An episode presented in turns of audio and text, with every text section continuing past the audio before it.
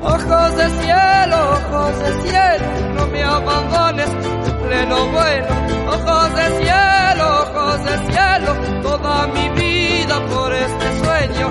Ojos de cielo, ojos Qué linda de sintonía siempre dan pie a, ¿no? a, ¿no? a nuestros segmentos y no es que se haya confundido nuestro Fer, nuestro jefe de todo en sonido, porque haya puesto, le haya dado una tecla distinta a la de provocación y ha puesto la música, ¿no? De Mercedes Sosa. No, no, no, no, no. Es que le hemos pedido a la interna dejarlo de la provocación. Ya hemos tenido bastante hoy, ¿eh? Hoy, hoy provocaciones está, pero así, hasta arriba y vamos a pasar la provocación de, de, de Guillo Glietti para la semana, para la semana próxima porque bueno, hoy creo que faltaba descansar ya un poco y tenemos un populismo de ojos claros que faltaba tiempo y no queríamos dejarlo eh, ahí atrás. Tenemos un país, que lo adelantó Crismar al principio del, programa, que es Israel, un país que se mira siempre, mucho desde la Argentina, también desde otros países, ¿no? Como el ejemplo a seguir. Y lo que siempre hacemos en este segmento de populismo de ojos claros es demostrar que existen muchos datos, variables y situaciones que se le podrían llamar populistas si eh, lo trataran de la misma forma que tratan a muchos procesos de progresistas de izquierda en América Latina. Creo que habría mucho que hablar de Israel, mucho, tenemos pocos minutos, le voy a pedir un esfuerzo ahí de, ¿no? de resumen, eh, de síntesis a, que tiene Abraham a, para demostrar que sí, que Israel es otro país al cual se le puede llamar populista tranquilamente, ¿no, Abraham?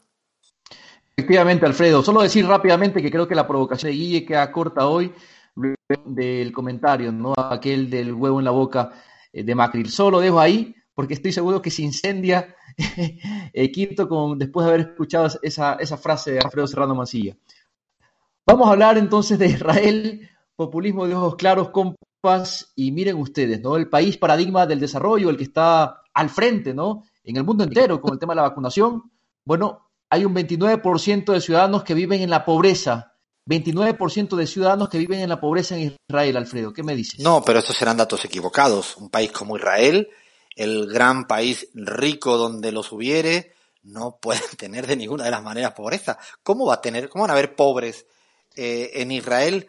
Bueno, a veces viene bien, ¿no? Este tipo de cifras que, que, que, bueno, que dicen mucho de lo que no se ve. Porque a veces hay países que yo le llamo países vidriera, países escaparates.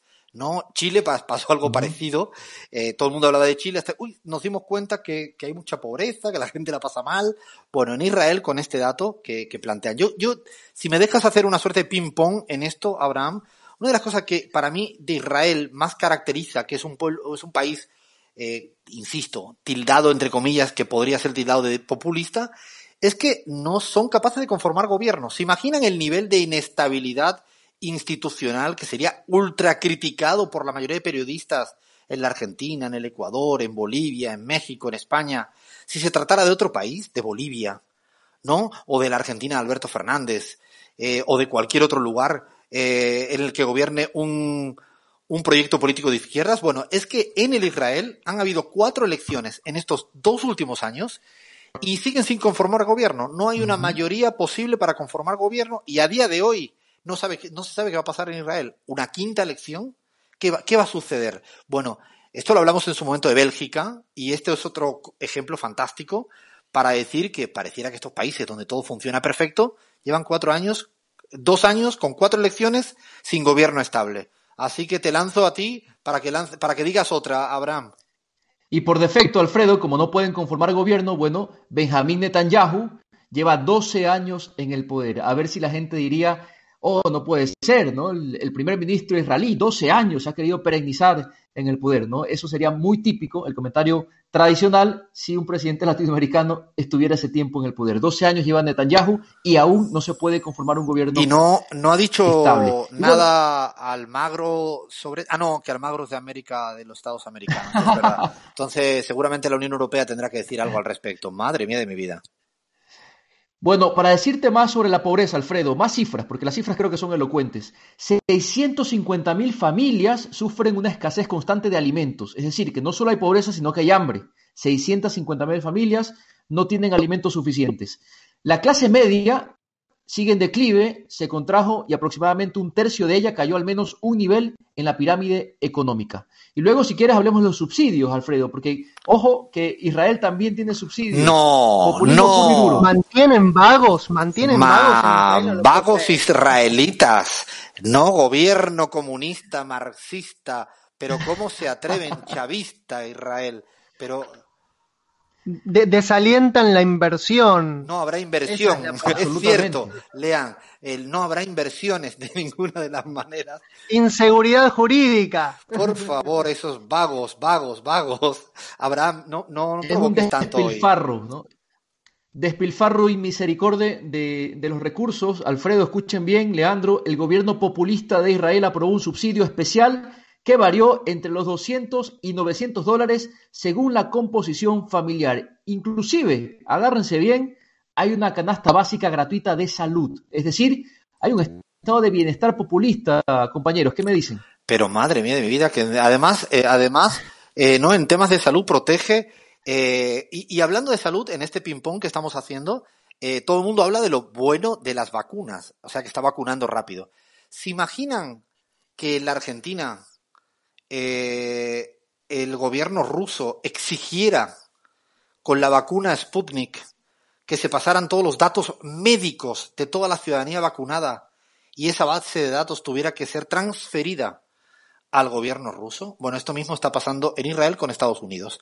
O sea, el por qué tiene más vacuna que nadie, además de que logró, hizo bien algunas cosas, hay una letra pequeña y es que aceptó pasar todos los datos de la ciudadanía israelita, ¿no? En términos de cuadro sanitario, de historial sanitario, ¿no? A, las grandes farmacéuticas eh, de Estados Unidos, y lo digo también porque esto de la, de la vulneración de la protección de datos, que sería típico de un país populista, en el Israel, gobernado por este gobierno, no con, sin mayoría de derechas, eh, también. Y bueno, y si queremos hablar de Israel, cuidado, no se olviden de que de que hay una suerte de guerra, algunos le llaman conflicto, ocupación, llámenle como quieran, ¿eh?